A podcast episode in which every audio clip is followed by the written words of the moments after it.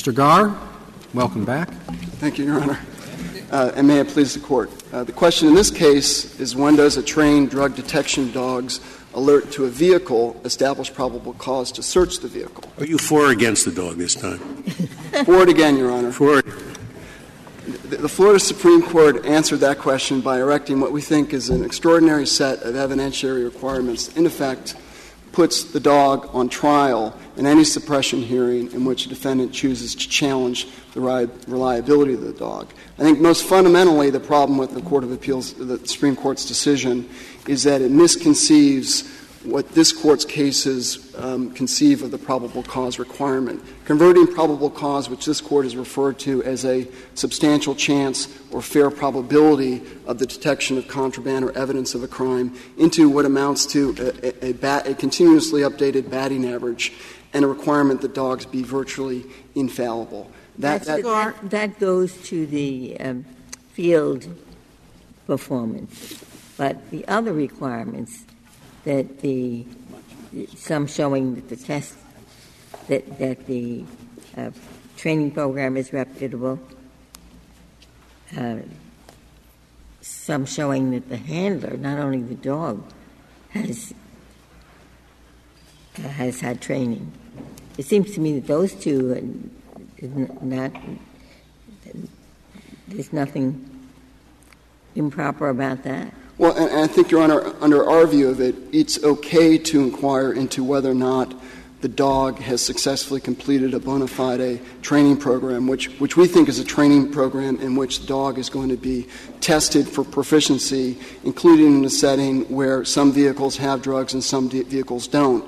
And although the dog in this case clearly was, he'd received a 120 hour training program with the, with the police department Apopka, Florida. He received a 40 hour refresher seminar by another police department in Dothan, Alabama. And he was subjected to continuous weekly training, in which part of that training consisted of taking him out, walking him by some vehicles that contained cars, some vehicles that didn't. And the testimony of Officer Wheatley was that all those performance was really good. And what he meant by that was that if there were eight cars with drugs. Didn't, then why didn't they get the dog recertified?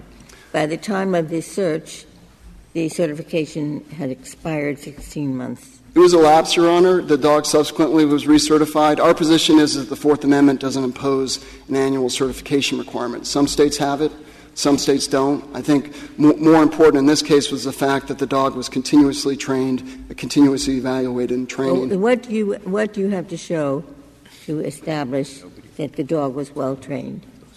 Well, Your Honor, I think the most important thing is successful completion of proficiency testing. I mean, what, what, what our friends would like and what the Florida Supreme Court would like would really for the courts to delve into all aspects of the training. What types of distractors were used, what type of smell and printing was used. Well, well if, if it were just that, that you have to show that the program was reputable.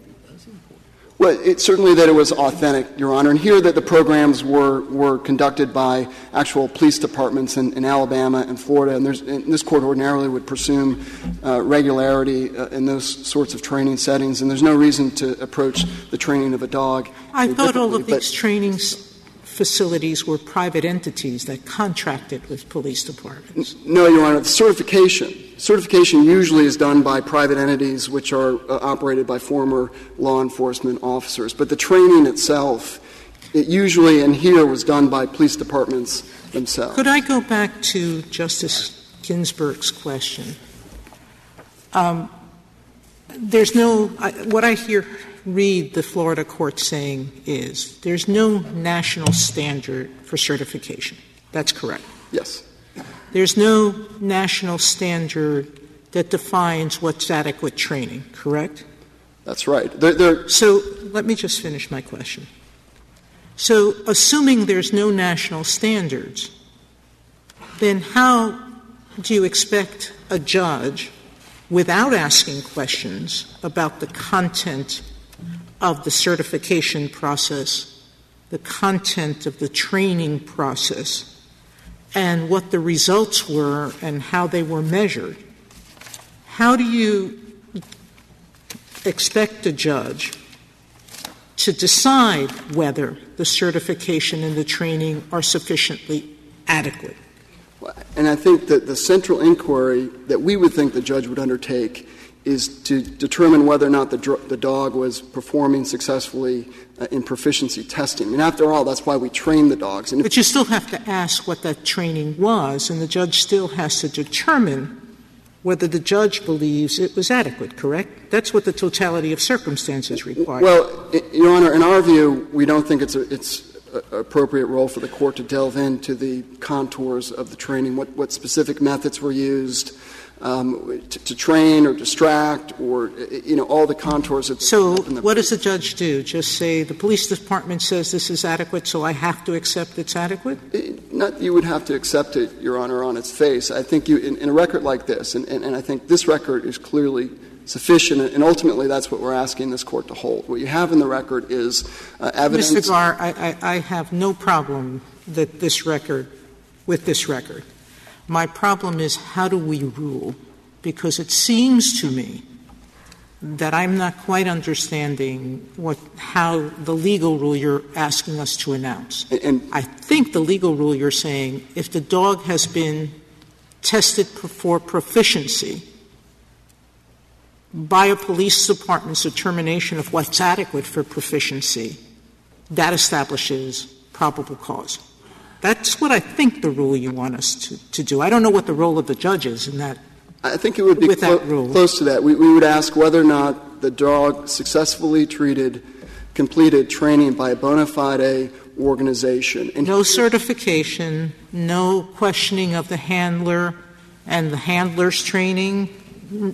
The I- judge can't do any of that and shouldn't do any of that. Certification is not required. It may be one way that the police department could establish reliability a different way, but certification itself is not required where you have a record of the type of training that you have here. We do think that you could put the handler on the stand and ask about the reliability, certain questions about reliability. We, we don't think on a record like this the judge would say, well, it says that he completed uh, 120 hours in narcotics detection at the Apopka, Florida Police Department, and 40 hours with the Dothan Police Department. So it's not enough for you to win by us saying that a court can't insist on uh, performance in the field records, that it has to look at the totality of the circumstances. What other case have, have we announced under a totality of the circumstance test a absolute flat rule like the one you're proposing? Where else have we said that one thing alone establishes probable cause? That Your one Honor- factor alone. I I think one area where the court mentioned that was in the Lago Vista case, where it talked about the importance of clear rules for police officers and tra- I, I suppose that if the reasonableness of a search depended upon some evidence given by a medical doctor, the court would not go back and examine how well that doctor was trained at Harvard Medical School and, and you know, what classes he took and so forth, right? Absolutely. In the same way that when an officer uh, provides evidence for a search warrant, we don't demand the training of the officer or what schools he went to or, or what specific courses he had in Mr. probable you said you, there was the certification the training program, but you gave a third. You said, uh, or otherwise show proficiency in, lo- in locating narcotics. So if there's no certification, no training. How would the state establish that the dog was reliable in detecting? Your Honor, I think that that would be the unusual case, and it probably would be captured by the other factors, but what we meant by including that is that there, there's no limit on the types of evidence that the police could submit to show reliability. If you didn't have certification or a formal training program, the fact that there was evidence that a dog like Aldo successfully performed in weekly training over the course of a year, and the police submitted the records like the records in the, the, the joint appendix, appendix, in this case, at pages 106 to 116, that might be another way of establishing reliability. But, but the, the central way would be showing that the dog successfully completed training And, or that I, the I dog think was you agreed that the handler, too. The handler would have to. Well, Your Honor, we don't think there's a Fourth Amendment requirement of certification for handlers. Again, this is something that varies among Not, states. not, not certification, but that the handler has been, has been trained yes. to work with No, that- that's, that's correct. And Officer Wheatley here, of course, had been trained. He'd, he'd gotten a 160-hour course in narcotics detection and had done training with Aldo uh, in, in the Dothan, uh, Alabama Police Department, 40 hours there. And these dog, th- this, the dog Aldo and Officer Wheatley had worked together um, for about a year before the time of the search. Uh, the, the handler themselves are going to be in the best position to, to know the dogs and evaluate the reliability. And they have a strong incentive to ensure that dogs are reliable. That's both because they don't want to miss contraband when it's available, when it, when it exists in the field. And also, they don't want to be put into harm's way. The traffic stop, in particular, is one of the most dangerous encounters police officers face. They're not going to want to be working with a dog that is consistently putting the officer in a position of searching cars based on alert when that dog is not reliable in predicting the presence. Counsel, I'm somewhat troubled by all of the studies that have been presented to the court, particularly the Australian one, where um, under control setting, one dog um, alerted correctly only 12% of the time. How and when and who determines when a dog's reliability in alerting has reached a critical failure number? And what is what do you suggest that number is, and how does a judge determine that that's being monitored? We don't think the Fourth Amendment puts a number on it. This court has rejected a numerical conception of probable cause. But with respect Well, to I'm deeply troubled by a dog that alerts only 12% of the time.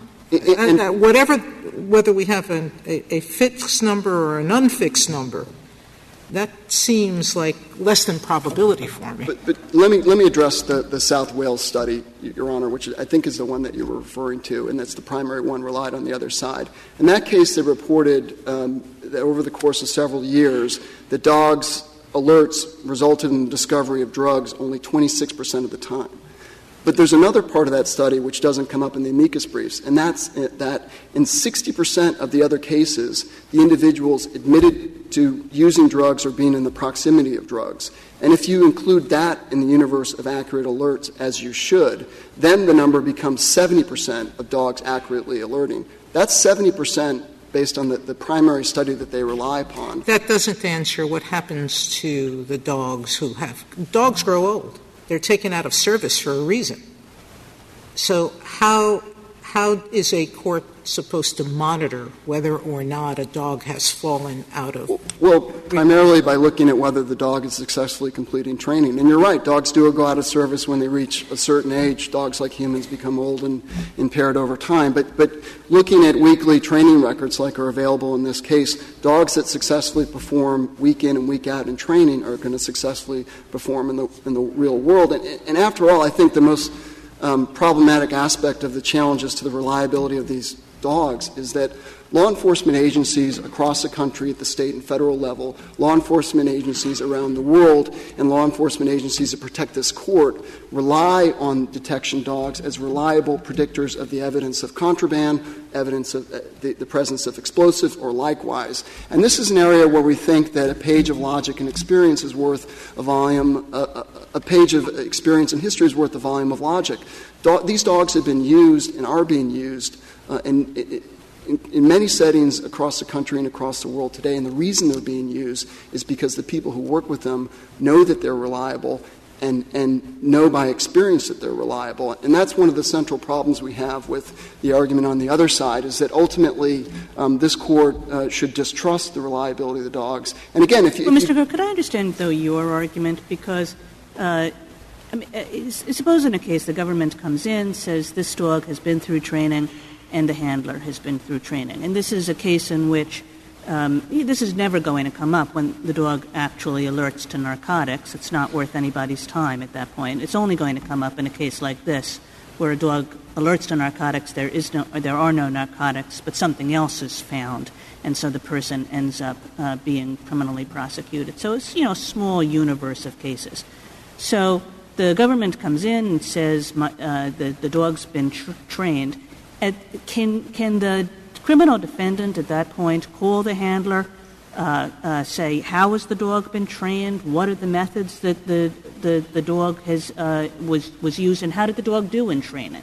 Can the can the defendant do that? Your Honor, I think that the defendant can call the handler. and can't ask those sorts of questions. I think the court would cut it off if you got into questions like, well, did they use the play reward or the scent imprinting method in training? Well, what specifics? Because I think that delves too far. But you can ask questions details. like, how did the court do in training? Yes, and that was done here. And how about if you really, if there were some articles that said, uh, you, you, know, that there was a certain kind of method that, for example, led to a lot of subconscious cueing by the handler. Could the, could the criminal defendant say, did you use that method that leads to these problematic results? I don't think so, Your Honor. First of all, cueing is not part of this case because they haven't argued that the dog was cued. The argument is the dog was just sort of inherently reliable. I, am using cueing not in terms of any intentionality, but one thing that I learned in reading all of this was that one difficulty here is that dogs respond to subconscious cues and that there are different ways of training that uh, make that less or more of a problem. And in our position is is that you can inquire into uh, cueing uh, during this hearing. That the defendants can ch- can argue that the dog was cued, and, and in the course of that argument, you might be able to get into those sorts of things. That's different than the challenge that was made here. There wasn't a cueing challenge made in this case. I would like just to go back to one of the premises of your question, which is that the dog in this case didn't accurately alert. The dog in this case accurately alerted to the odor I didn't of mean illegal to narcotics. I just meant to say that there were, there, were, there were no drugs found. Right. And, and I think that's another central problem with the, the Florida Supreme Court's decision is this notion that alerts to so-called residual odors aren't indicative of the dog's reliability. A dog's alert to the lingering odor of methamphetamine, which was in the car, must have been in the car in this case, is just as accurate as a dog's alert to the presence of methamphetamine itself in the car. If I could reserve the remainder of my time for rebuttal. Thank you, counsel. Thank you.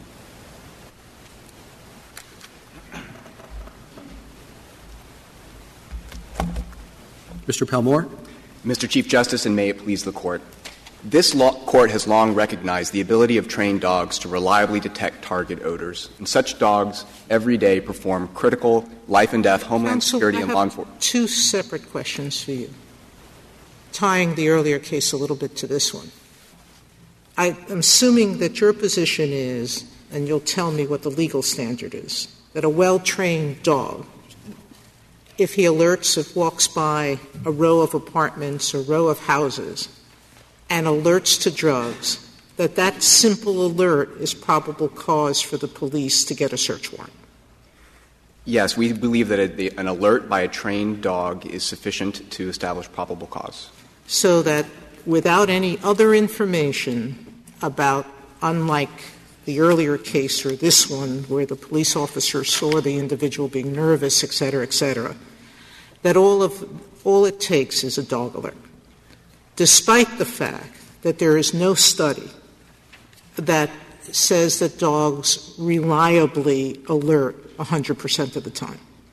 100% of the time is, of course, not required for probable no, cause. I, I understand. It's a fair probability standard, and certainty is not required. And I think that was the principal and fundamental flaw of the Florida Supreme Court. It demanded infallibility where infallibility is not required. In terms of studies, it is actually so, well studied. So, should we be addressing the question whether a um, an alert, especially outside a home in particular, should be standing by itself enough? I think what the court, of course, reliability is important. The question is how you determine reliability. This is a somewhat unique setting where the law enforcement tool is actually tested initially and on an ongoing basis in a controlled setting to establish its reliability. Your Honor asked what the standard for bona fide training is.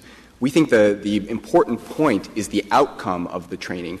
Is the dog proficient? Can the dog reliably detect narcotics odor and only narcotics odor in a controlled setting where false positives and false negatives can accurately be measured? That record is established here. Well, only because the officer said that he satisfactorily performed. Well, it's, and what the Florida court said, but we don't know what that means. Well, we, I think we do know what it means, Your Honor. There, there are two different showings that are made here.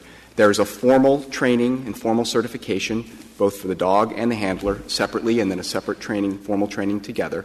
But then, just as important, you have ongoing but less formal proficiency exercises conducted by the handler in which the dog, in a controlled setting where errors could reliably be identified, performed quite strongly.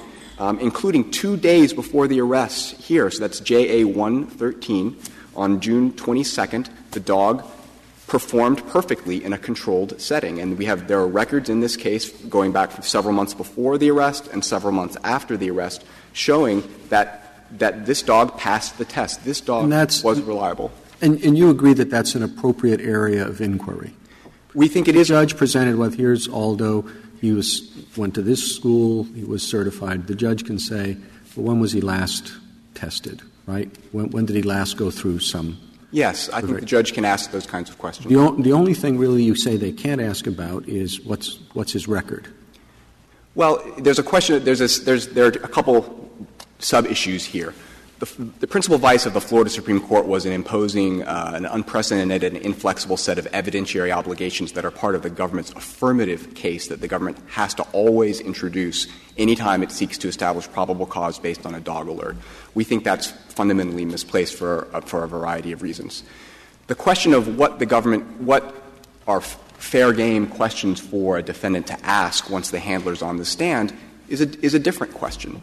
Um, and I And judges do this thousands of times in thousands of cases. They ask, was the tip uh, reliable? There are uh, any number of permutations. It's a question of whether or not the trial judge uh, was ma- made a correct determination in determining uh, that there was or, or, or, or was not uh, suf- sufficient cause for the police to proceed. It just happens every day. I think that's right, Your Honor, but I think the, cr- the critical aspect of reliability in this context is the dog's performance in a controlled setting. Mr. Palmore, you, you criticized the, Florida Supreme Court for requiring uh, evidence of field performance. And assuming that that evidence is not required, if the defendant, in preparing for the suppression motion, wants what information there is, would it be proper to seek for the defendant, would it be permissible for the defendant to speak, to seek through discovery whatever field performance records there are? We don't think so, as a, certainly not as a routine basis. The kind of burden that that might impose on law enforcement we don't think is justified. That's a separate question from whether the, the defendant can ask the handler, if the handler's on the stand, about field performance, um, and then the court can give that answer whatever weight is appropriate. We think typically an answer on field performance is not going to be material, it's not going to be helpful. Because the problem is in the field, when a dog alerts, the dog is trained to alert to the odor of drugs. You're, it's like a, the, what the Florida Supreme Court wanted a batting average, a batting average that would be calculated when we know the number of at bats, but we don't know in many cases whether there was a hit or an out. So we had a fraction where we know the denominator but not the numerator. The answer to the Florida Supreme Court's question and concern about reliability, again, is to go back to the controlled setting, where we know what's a hit and what's an out, and we can, we can calculate a reliable batting average. That needs to be the, where the focus should be in determining the uh, reliability of a dog, and there should be no reason to constitutionalize the process or the training methodologies that get you to that point. What matters is, is this dog successful in a setting in which we can measure success? Um, Um, and I think that it's also important to point out that the Florida court was basically alone in establishing these unprecedented and inflexible sets of evidentiary requirements. There's a large body of case law in the lower courts on the reliability of drug detection dogs going back 30 or 40 years. And there are no other courts, no other appellate courts to be sure, that have imposed these kinds of requirements on law enforcement when it seeks to establish probable cause uh, for a detection for a after a detection dog alerts. If you take out the Florida Supreme Court and this one trial court in Massachusetts, basically you think what courts have been doing is the right thing. In general, there's some diversity across the courts, but I think that if you look at the Judge Gorsuch's opinion in the in the Ludwig case from the Tenth Circuit or the Jones case from the Virginia Supreme Court, you see approaches that are basically sound, where courts have confidence that if law enforcement comes in and says this dog is trained and has, has demonstrated proficiency in a training setting, that that dog is generally reliable. And I think as Mr. But Garth where at the same time they'll allow a defendant to question the handler about that training, about how the, the dog has performed in that training. Is that right? Yes, those questions can be asked. But, the, but I think it's critical, as Mr. Garre pointed out, that the courts not constitutionalize dog training methodologies or hold many trials with expert witnesses on what makes for a successful dog training program. Because as Mr. Garre said, the government has critical interests, life and death interests that it stakes on the reliability of these dogs. So the U.S. Marshals use dogs to protect federal judges. The Federal Protective Services use dogs to keep bombs out of federal buildings. The TSA uses dogs to keep bombs off of airplanes.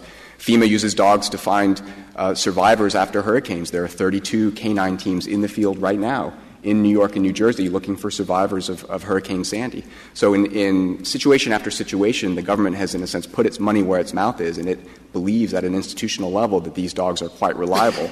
And I think you. I'm not sure it's relevant, but do dogs are there does their ability is it even across the board? In other words, if you have a dog that's trained and good at sniffing out heroin, the same dog is going to be good at detecting a bomb, or is there some difference? No, well, I think uh, any dog could be trained in either discipline. Um, and if you look at the scientific working group on detection dog report that we cite in our brief, uh, the report explains that the same general methodologies and the same different same general approach is used to train each kinds of dogs, but typically a drug detection dog will not be cross trained on explosives. But I'm so you, you don't know whether they're you, in other words are go, dogs good at, at sniffing things or are they can they be good at bombs but not good at meth?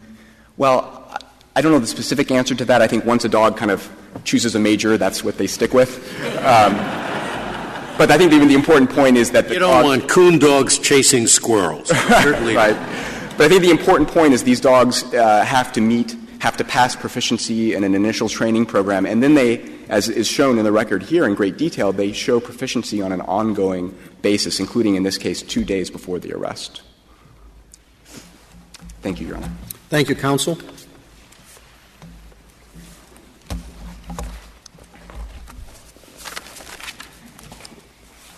Mr. Gifford. Mr. Chief Justice, and may it please the Court. There is no canine exception to the totality of the circumstances test for probable cause to conduct a warrantless search. If that is true, as it must be, any fact that bears on a dog's reliability as a detector of the presence of drugs comes within the purview of the courts. This can encompass evidence of initial training, certification, maintenance training, and performance in the field. Do you understand the government to disagree with that general position? In other words, the trial court, if you have a, an attorney that's really concerned about the training of this dog, they can ask about it. I do understand the government to disagree about the relevance of field performance. And where I specifically think the government disagrees is on the level of detail that can be inquired into by the trial court on any of these elements. I didn't think they disagreed about what he may do. I thought he disagreed about what he must do. That is, the Florida Supreme Court said you must, da, da, da, da, da, they have a whole list. I thought that's what the case was about. Well, the Florida Supreme Court did have several passages in its opinion where it talked about what the state must produce. And at first glance, that looks rather didactic. However, what I think the Florida Supreme Court was saying there was that if this, these records exist, the state must produce them. And that is consistent with the state's burden of proof to justify a warrant. Well, that's a totally different matter. Of course, I agree with you that a trial judge, he has control of the trial. He's likely to know what's relevant. Uh, in different circumstances, different matters will be, and he has first say on what you're going to go into. It's the must. And now, now you're on the point. Why is that the right list? I mean, what in the Constitution requires that list? I don't believe the Constitution requires it, and I don't believe. Didn't the Supreme Court believe the Constitution required it? No. Oh. I, I don't think so, even though they use the word must.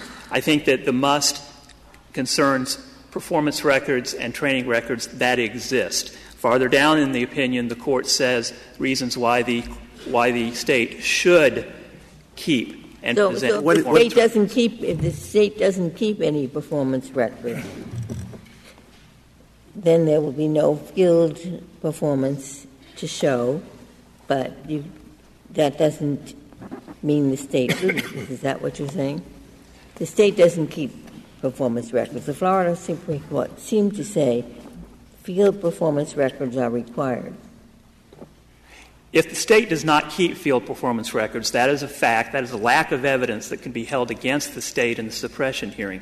And it shifts the focus onto providing evidence of the initial training, the certification, and the maintenance training that can show to the trial court that this is a reliable dog. I thought the court said you held against the state. I, I thought what the Florida court was saying that if you didn't produce it, the, the dog's uh, evidence would, would not be allowed. It's they did the search is invalid. The court did use the word must, yeah. but it's it's not it's not a specific recipe that can't be deviated from because in addition to listing the records that must be produced, the, the, the Florida Supreme Court also said and all other evidence that bears on the reliability of the dog. So even worse. It's not a specific recipe, and it's talking about what if these records exist, it's, they must be produced. Are you conceding that the Florida Supreme Court, at least with respect to the field performance records, was wrong? That they it is not a Fourth Amendment requirement.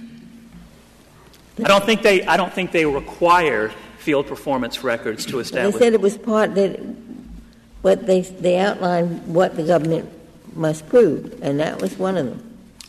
They said what the government must produce if those records exist. But when you go down to the part of the opinion where the court applies the law to the facts, the court didn't just say, because there were no field performance records, no probable cause, we close up shop, conviction reversed.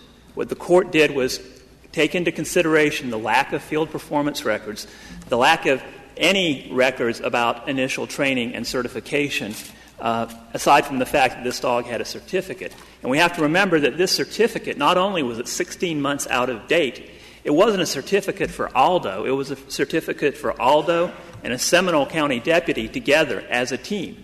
This dog was never certified as part of a team with Officer Wheetley in this case. And the certifications in this area are team certifications, not individual certifications. Is that a requirement, too? That's a constitutional requirement? That, that, that, that the dog training doesn't count unless it's training with the officer who is using the dog? No, but that's an indicator of reliability, which is the ultimate test here. Has this team. Well, fine. Counsel can bring that up. Counsel can bring that up uh, at, at, at, the hearing before the judge. But, but I understood this to be a, a requirement. You, you never even get to that hearing because there's no evidence that this dog was ever trained with this policeman. That's correct. There is no such evidence. Yeah, and, and, and therefore, end of case, right? No, not end of case. The fact that the dog wasn't trained with this policeman means that you need to look for evidence, other evidence of reliability, which also doesn't exist in this case. Well, doesn't it? This this officer has been working with this dog for many months. They have training periods every week. So, why isn't that enough to show that this handler and this dog work effectively uh, as a team? Well, first, this weekly training is maintenance training. It's to maintain the dog at a level of proficiency that has previously been established. That level of profi- proficiency hadn't been established with this team of Wheetley and Aldo. The level of proficiency that had been established was with Wheetley and with another Seminole County deputy. What, what, what are, the, what are the incentives here? What, what, why would a police department want to use an incompetent dog? Is that any more likely than that uh, a medical school would want to certify an incompetent doctor?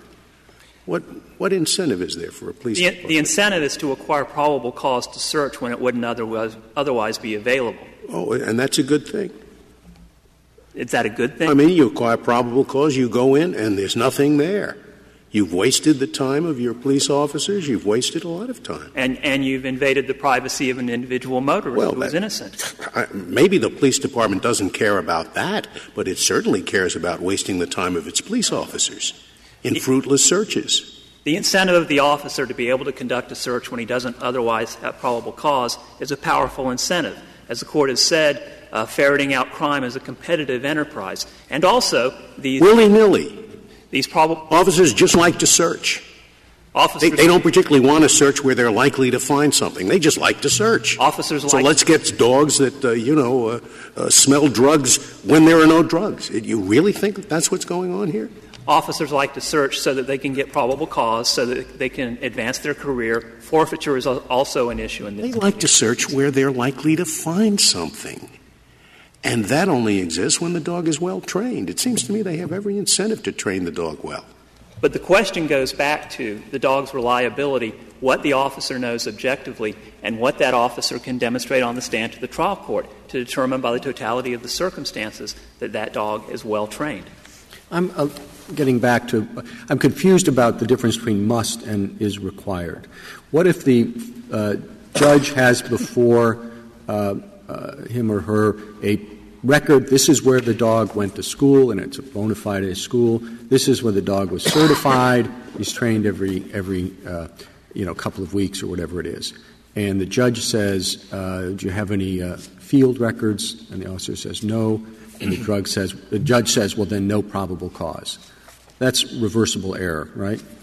It is reversible error if we know what went into the training and certification. Was that training and certification sufficient to prove the dog was reliable? Did it include the use of blanks? And did the and you, you have, I guess, experts testify about whether what constitutes a good training program. No, not necessarily experts, but simply the, the officer who participated with the dog can testify as to what he and the dog went through to obtain the training certificate and the, and the cert- certification. Oh, I assure you that if we agree with you, there will be a whole body of experts that will spring into being about dog training. I assure you that that'll be the case. Those, those experts already exist. They, they are prevalent in the case law already. Understood the Florida Supreme Court counselor to um, say that the uh, deficit in the training records here uh, was because there was no evidence of false positives that the reports didn't say, the training reports didn't say if the dog was alerting falsely. Assume that the record, as your adversary claims, shows the opposite that a satisfactory completion means that the dog detected drugs where they were. What, why wouldn't the training records here be adequate in that circumstance? That would be one of several showings that would make the training records adequate. Also, you would want to know whether there were distractors used in the field. However, I don't believe that the record supports, except, and this is arguable, the parties dispute this for the maintenance training. All the state had for the initial training with Deputy Morris, not with Deputy Wheetley, was a certificate. One certificate that said this dog was trained by the Apopka Police Department for 120 hours with Deputy Morris, another certificate saying that this dog was certified by drug beat narcotics certifications, again with Deputy Morris, for one year. I, I, guess what I'm asking you is as a matter of law, you want us to hold that training records are inadequate unless what? Unless you're going to specify now a list of things they have to include? No. This Court, in, in a number of circumstances, has provided examples uh, that can guide a court in probable cause determinations. Uh, in Illinois versus Gates, uh, under the old Aguilar Spinelli uh, test, the Court has specified where evidence on one prong can be so strong that it substitutes for evidence on another prong. In Ornelas, the Court pointed to local knowledge that can be relied upon, such as uh, the, the winter climate in Milwaukee. But, but counsel, you're, you're defending a, a Florida Supreme Court opinion which says must. You, you can't just, just say, you know, I'm not asserting any particular thing is necessary, just, you know, totality of the circumstance. You have an opinion here in which the Florida Supreme Court says must. It must include the, you know, the, the, the field trains. Training. Now, do you, do you disavow that, or, or you want us to ignore it? What? That is, that is not the holding on which I'm relying here. The holding on which I'm relying is that training and certification alone, the mere fact of training and certification alone, is not sufficient to establish the dog's reliability. And as to the language about must, remember the Florida Supreme Court didn't just uh, say that the failure to produce one of these elements necessitated reversal.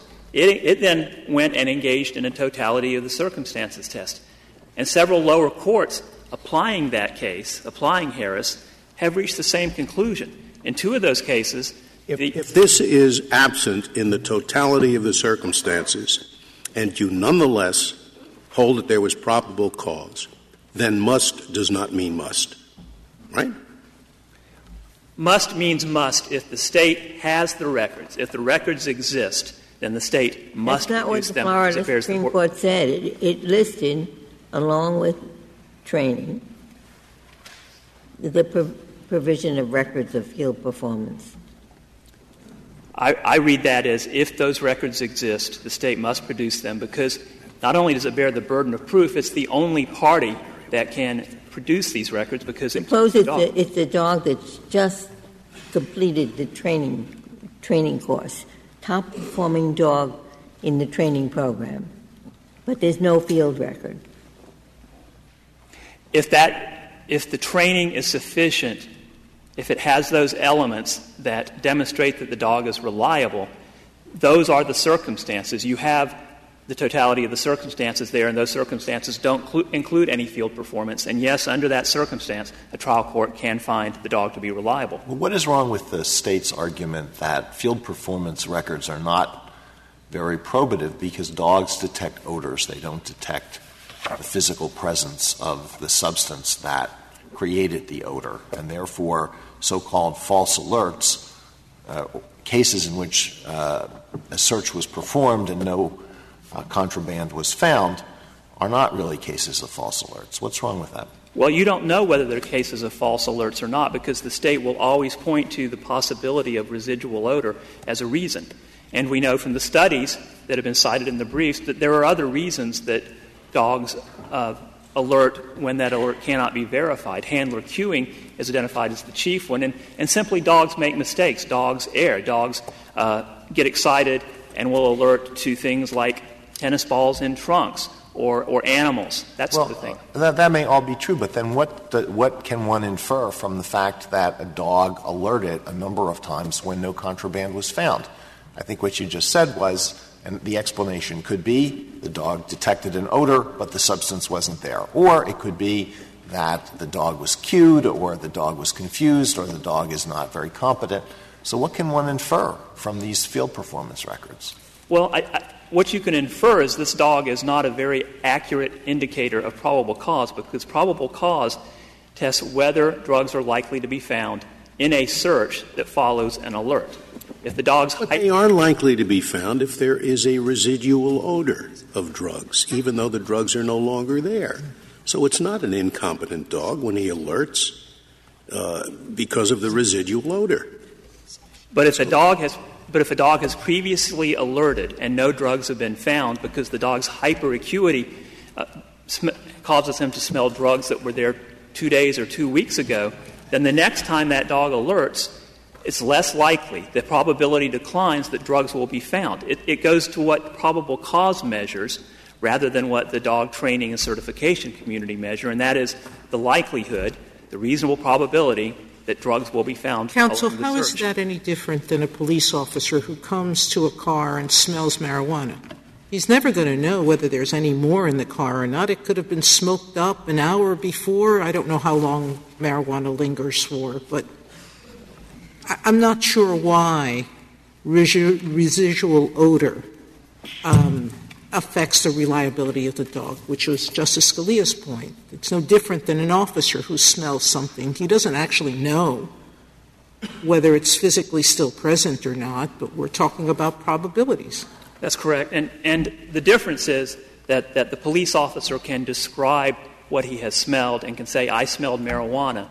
All the dog tells the police officer is, I smelled something I was trained to detect, perhaps, if I'm operating correctly. But getting to this, this issue of residual odor, our position is that an alert where no drugs are found means that the dog, that, that it, it detracts from probable cause in that instance. But that's not the only rule available to the court. Residual odor, whether an alert was to residual odor and is therefore correct and accurate, is something that can be litigated. In one of the lower courts uh, that decided the case after the Florida Supreme Court, the court looked at the field performance records and it found several of them well supported on the issue of whether the alert was probably to the odor of drugs. Several it didn't find.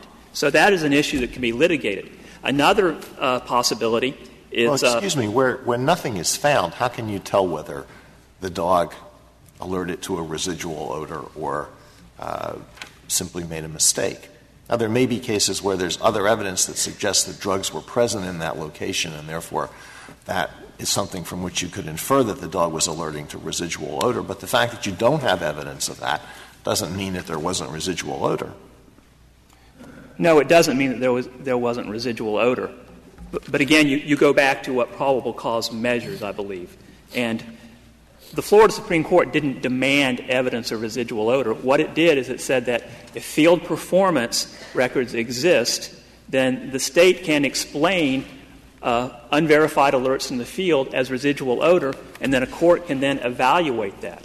What's, what's the magic number? What, what percentage of uh, accurate alerts or inaccurate is enough for probable cause? This court has always hesitated to assign percentages to probable cause, but in the lower courts, once you get below 50 percent, uh, probable cause is much less likely to be found, assuming that there's no other corroborative evidence, no other reasonable suspicion factors.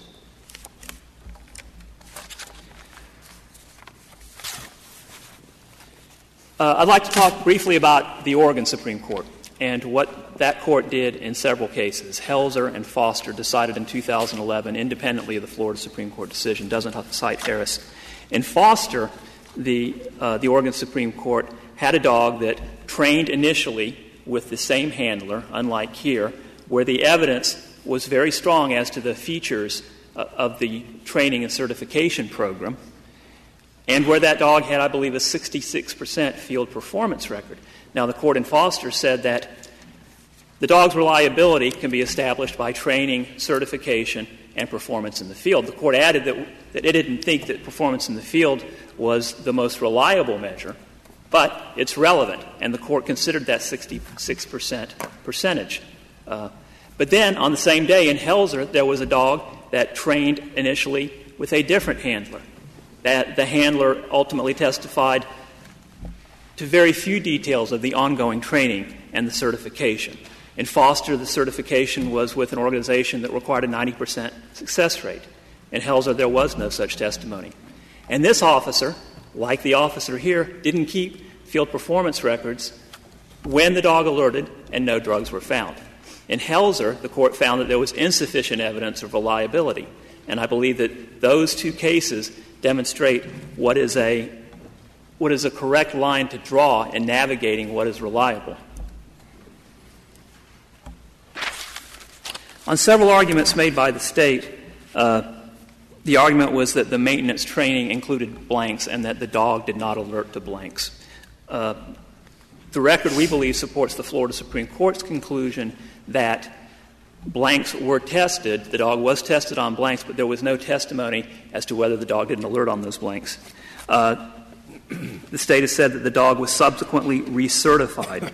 Uh, I don't find support in the record for that. At the suppression hearing, the state argued the, the, the, officer testified that the dog was scheduled for another certification, but we don't know whether the dog was ever recertified.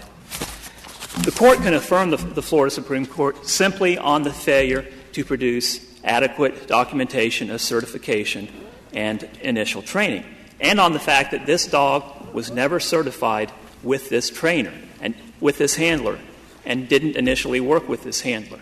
You don't have a dog here who was reliable enough to demonstrate probable cause. The Florida Supreme Court so concluded, believe its conclusion was correct, and unless there are additional questions. The alert, the alert here uh, could have been to residual odor or it could have been to drugs inside the pickup truck.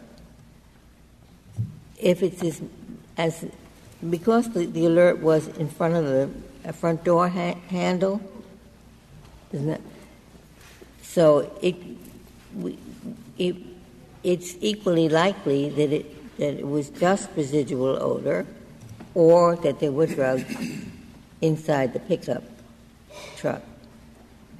Can the police establish probable cause when what the dog alerted to may well have been residual odor and nothing inside, because the, dog didn't alert any place other than the door handle.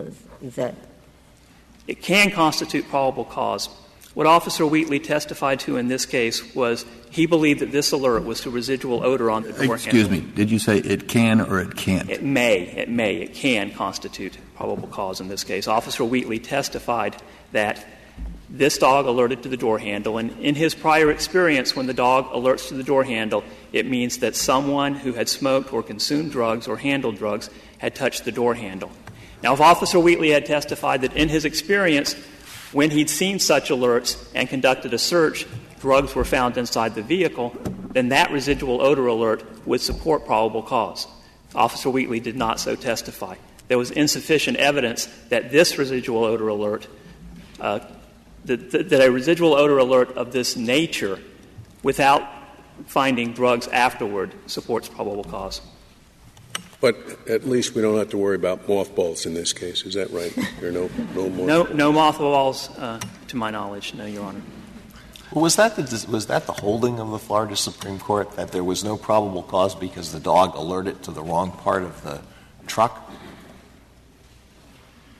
No, Your Honor. Was it any part of their reasoning? Uh, they were concerned about uh, residual odor alerting without any explanation by the state as to how residual odor alerting supports probable cause. But the primary basis for its decision was the lack of performance records and the lack of records supporting initial training and certification to show that this dog was reliable. And if we think they were wrong in that respect, uh, I suppose that you would say the court shouldn't reverse, but should vacate and remand because the, the question, did alerting to the door handle, was that enough? Was that enough to establish probable cause that there were drugs in the vehicle? Well, I don't think the door handle itself is, is dispositive. I think it's the door handle plus the lack of evidence that we have a reliable dog. And again, the reason you need a reliable dog, evidence on what training and certification means, is that there are no standards, no standards whatsoever for initial training. Some states do have standards for training and certification, Florida does not, and no standards for, for maintenance training as well. Uh, in order to have probable cause, you have to know what that certification, what that training means. If you don't have standards that will tell that for you. If there are no additional questions, I'll conclude. Thank you, counsel. Uh, Mr. Garre, you have three minutes. Thank you, Your Honor. Uh, first, probable cause under this Court's precedents looks not only to the likelihood that contraband would be present, but the likelihood that there would be evidence of a crime. And that would include the so called residual odor, evidence that paraph- drug paraphernalia, someone had recently smoked illegal narcotics in the vehicle, or the like. So the alert to the so called residual odor of drugs is just as probative to the question of probable cause as an alert to drugs themselves. The fact that Aldo alerted to the door handle area of the car doesn't negate in any way the probable cause that Officer Wheetley had to search. What it means is that the door handle area was where the scent of the illegal narcotics was the strongest. It could have been narcotics coming out of that area or coming out of the door seam, or could have been the fact uh, that someone who had used narcotics was using the, the, the, door handle to get in and out of the car. Um, second, courts can determine reliability in this context. They would look to the performance in the controlled training environment. There's a real danger with suggesting that field performance record are, are a permissible foray, for, um, foray for defendants in suppression hearings to challenge the reliability of dogs because, one, as Justice Alito pointed out, it's not a controlled setting. We don't know whether the dog did alert to residual odors of narcotics that had been in the car, drugs that were hidden and simply not found during the relatively. Would you, would you allow counsel to ask about that? I think they could ask about it, Your Honor. I don't think they could demand the performance records themselves. And that would be a huge deterrent to law enforcement even maintaining those records. Um, third, uh, Officer Wheetley and Aldo did train together for, for nearly a year before the search in question.